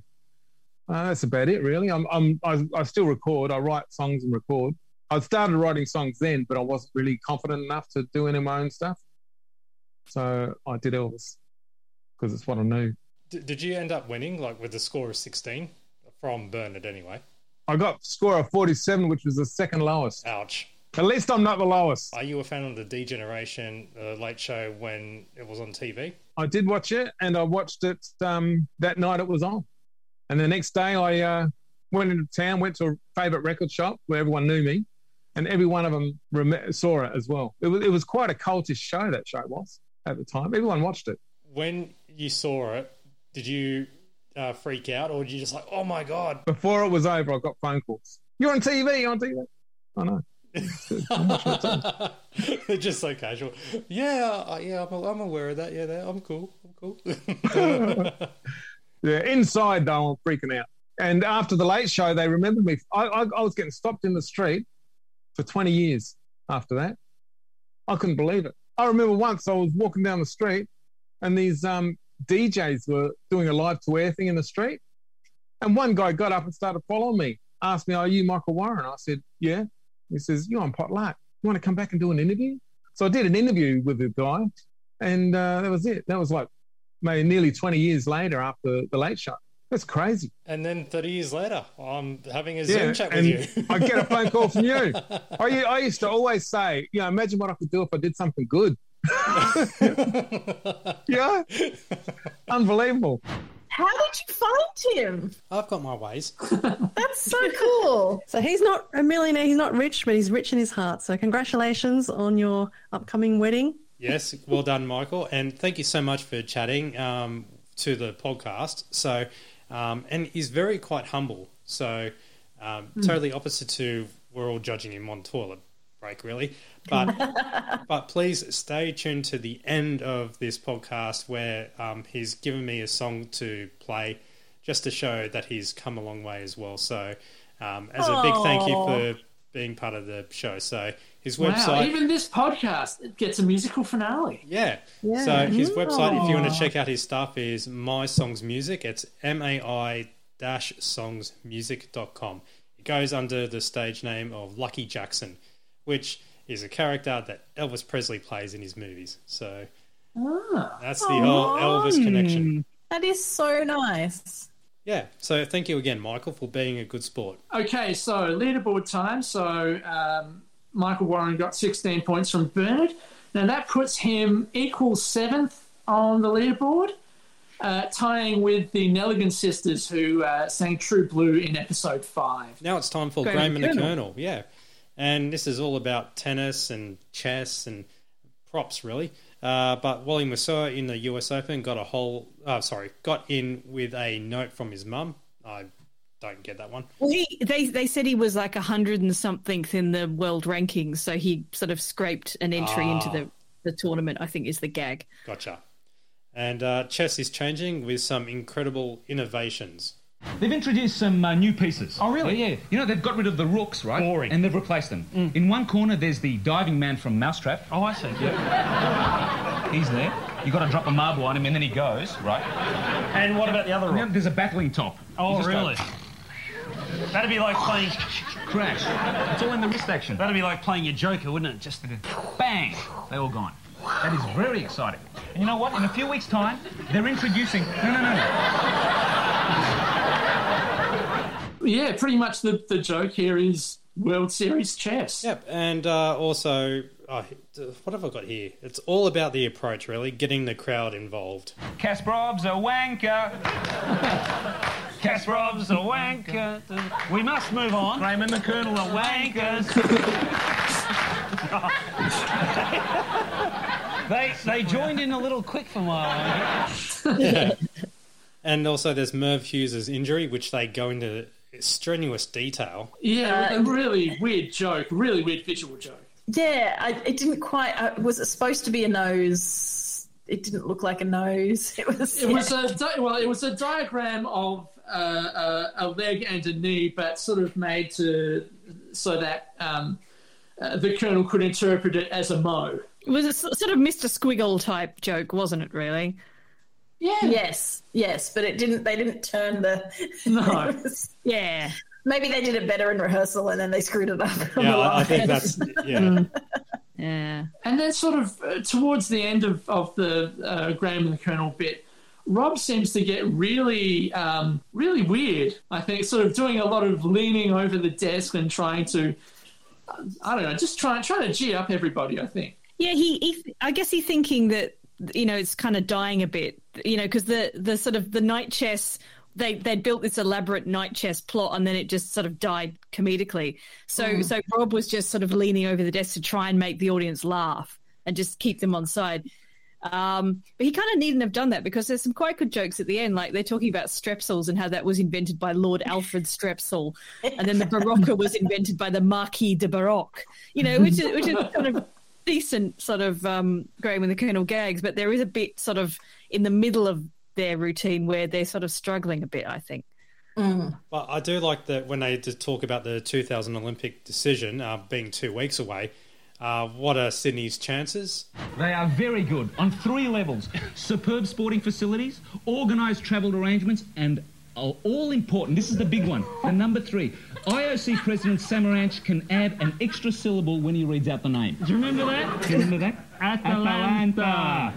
See, he can say Sydney. Sydney. You can't do that with Beijing. You can't do it with Beijing. Beijing. Manchester. What are you going to do Wait a with second. Manchester? And what a foreshadowing because The winner is Sydney, Australia. But that's spoilers. I, I was going to wait two weeks to find out that. Just, yeah. so I just so this is extraordinary because I had this conversation with I mentioned my friend Dan who's staying with me, who is a massive late show person. He pulled me up because I said, "Oh, that's right," because they I could, I I didn't know that they'd done this and they'd foreshadowed that When Antonio Samaranch ended up saying Sydney, and Dan said, "No, he never said Sydney. He he shortened it because they went back the next week. So in said next week's City. podcast." And he, he and they t- apparently in next week's Graham the Colonel they talk about him dropping a vowel as opposed to adding one. So they they, they he he didn't pronounce the n. He just said city. Oh, Uh, and so I went. I remember him saying Sydney. I remember it, and they all jumped up. I remember it, and he said, "No, you remember Graham and the Colonel saying Sydney? Mm. They're the ones who popularized it." And I went, mm. "No way!" And I went and looked up the YouTube clip and heard what you just played, and, and was like, "Oh my god, this is a Mandela effect where I've remembered it." Mm. My This my, is- my yeah, this is exactly late it. show Yeah. the late show memories have implanted what really happened. So yeah, he said Sydney as opposed to Sydney. It's what we all believe because this is where it all started. When we all assumed he said Sydney, but he he Mm. didn't. He never said it, and and they did acknowledge that the, the week after the announcement, but we still just kept saying Sydney, Sydney, even Mm. though he didn't say it at all. So that was probably that was probably my biggest revelation out of this episode was holy crap! All this time I've believed Juan Antonio Samaranch said Sydney. It's like, yeah. So that's my world's been shattered. You're not going to get this now, but it's like shit and chick magnet all over again. oh no, Ah. not that again. don't, don't worry, Nat. Don't Yeah, worry. this, one's, this, this one's much more widespread. I think there's a, a greater range of people who who know the truth. yeah. It's it's the it's the the late show version of um, um, Laurel and um, oh, what's the other Yanny. one? Yanny. That's Yeah, the one. Yanny Thank and you. Laurel. Mm. Yeah. All right, we'll move on. And now we have the closing uh, musical finale. And Mick was meant to get Joan Jett, but he ends up getting. And I could tell it wouldn't be long till he was with me. Yeah, me. And I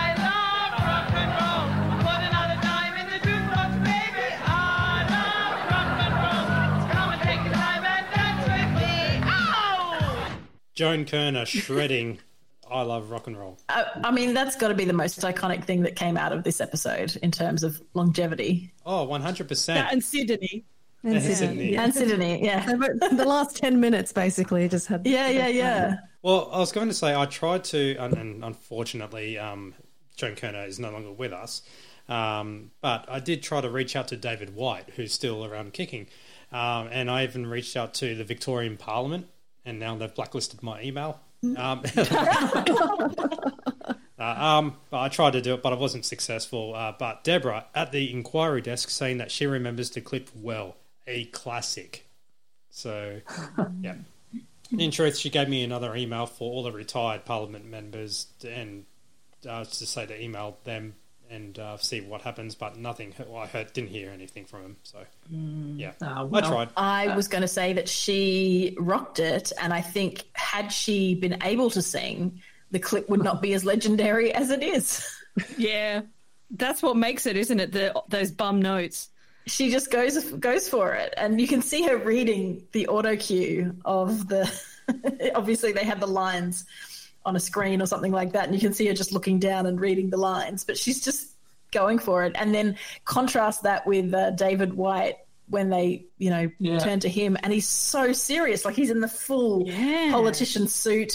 And he's got the, the you know the receding hairline, but he's looking down at the guitar just so seriously. And there's something there's something very beautiful in that that the ridiculousness of this very proper looking man fake playing a guitar. I think also, um, not to be discounted, is the whole surprise of it. Like a former Victorian premier is the last person you would expect to pop up, you know, singing a Joan Jett song on national TV. Well, I was going to say that uh, a listener of the podcast, Peter Phoebe, sent through a Joan Kirner article based on uh, this, and he Mm. does mention, and I do apologise, I didn't really proofread the email.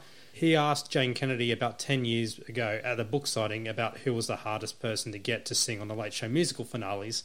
Now, this answers two, or this has two answers uh, to the question. The hardest booking wise was Joan Kirner, and singing wise, uh, apparently was a future musical finale, which I won't mention yet. So there's a sp- yeah, no Yeah, spoiler. But alert. I, I, look, I, I, I have heard them singing um, in another context, and uh, I I can confirm that. Um, yeah, singing wise, uh, yeah, very hard. But yeah, let's let's not spoil things. No, but I will tweet out and post on Facebook the articles so you can read for yourself. So it's pretty interesting.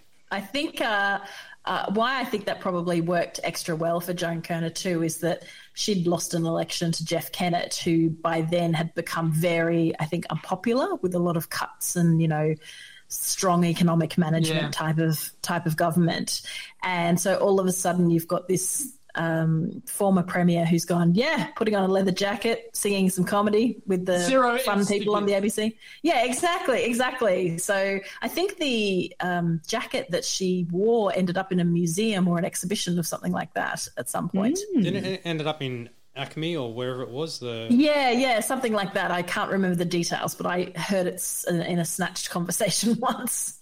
Don't quote me, but uh, yeah, it's it's just a, a a a lovely humanizing moment for a politician, and Yeah. that has shown them that they can work and they can also maybe not work.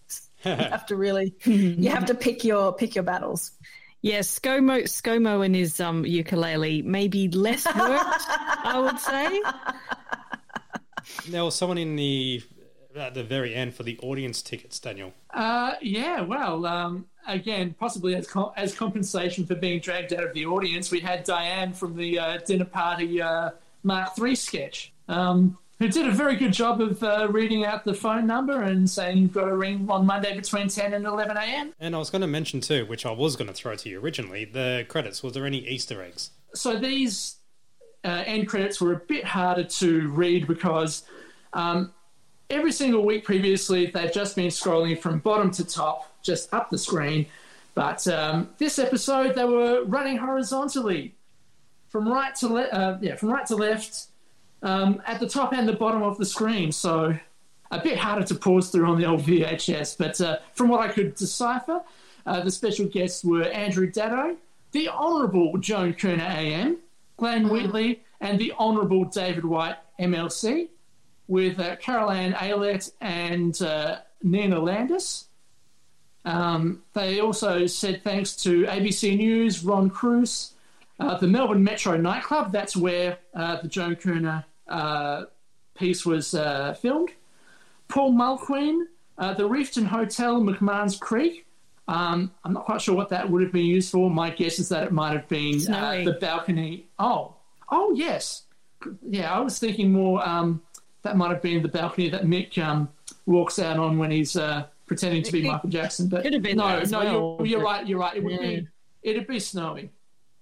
Uh, and as usual, uh, Lucky Lucky Grills, the estate of the late Gerda Nicholson, and uh, John Diedrich, who we're still on the search for. Yes, the hunt for Diedrich. Uh, now, also, uh, I flagged last episode that Dame Aru had uh, appeared on the list of entities that the D-Generation would like to thank.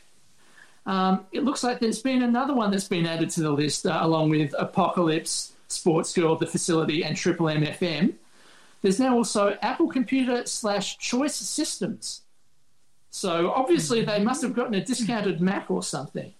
Oh, that can be the only reason. All right, so thank you very much for that, Daniel. And now that's it for episode 33 of the Champagne Comedy Podcast. So feel free to reach out to us, email champagnelateshow at gmail.com, Twitter at TLS Champagne, champagnecomedy.com, Facebook, the Late Show page, or search for the Champagne Comedy Podcasters group as well on Facebook. It's on private, but answer the three questions and you're in. Also, our shoddy Redbubble site, bit.ly slash champagne comedy, where buy our stuff before it gets taken down. So I just want to say a big thank you, uh, Natalie, for joining, um, for being on the show. Thank you so much. I'm so excited I could make an episode recording. Matt has asked me previously and I haven't been able to make it, and I'm so happy I did. So thank you so much for having me. And I do apologise, everyone. I've been a bit under the weather, so yeah, thank you for dealing with me with that. So yeah, um, Yeah. wanted to- It's been fun, Nat. Yeah, it's been an honour to meet another Late Show fan. Oh, great to have you with us, you. Nat. do you have anything to quickly plug? Yes, I do have something to plug. Thank you for asking. Uh, I also have a podcast. It's called Raven On, and I co-host it with at Disco Stew on Twitter. This is Stuart Layt. He is a journalist and a very, very long-held buddy of mine. We started the podcast as a Game of Thrones podcast back in 2015, and since Game of Thrones ended, under somewhat cloudy circumstances, we have been podcasting about just other pop culture things TV shows, movies.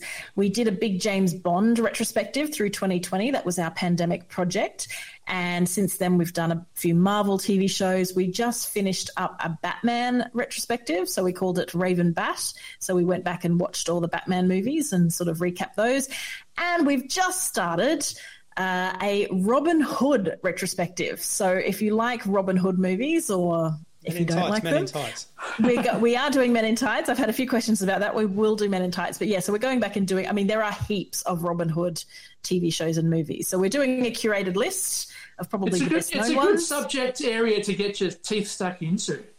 Yeah, well, just There's how do of it. different movies treat the the leg? I guess the the legend of Robin Hood. Um, how do they manage the different bad guys involved? How do they play Maid Marian? All that kind of stuff, uh, and that's very precious to me because Robin Hood, Prince of Thieves, is is one of my very very very favorite films. Uh, love it in childhood, love it to this day. Will defend it to the hilt. I will kill you if you disagree with me. Uh, so if you do disagree with me, listen to Raven On. Uh, you can find it on your regular podcast circles, but if you just look up Raven R A V E N on. Uh, pop culture podcast. Hopefully, it'll turn up for you in your podcast feed. Um, I also run a small company in Brisbane called Act React. If you go to actreact.com.au, we do comedy shows and theatre shows, and you know, obviously, a lot of it inspired or our sense of humour inspired by people like Tony Martin and things like that. So we do a lot of parodies, uh, satires, pop culture inspired stuff, and we've got shows coming up in the Brisbane Comedy Festival uh, in May 2022. So if you are in Brisbane, I would love to see you there. So those are my plugs, and if you want to chat, at Girl Clumsy on Twitter is my handle. Excellent. All right. Well, thank you very much, um, Nat, as well as Alison, Daniel, and Kim. Hooray! We made it. Thank you so much. See- catch you next time. Champagne, sketch See ya. comedy.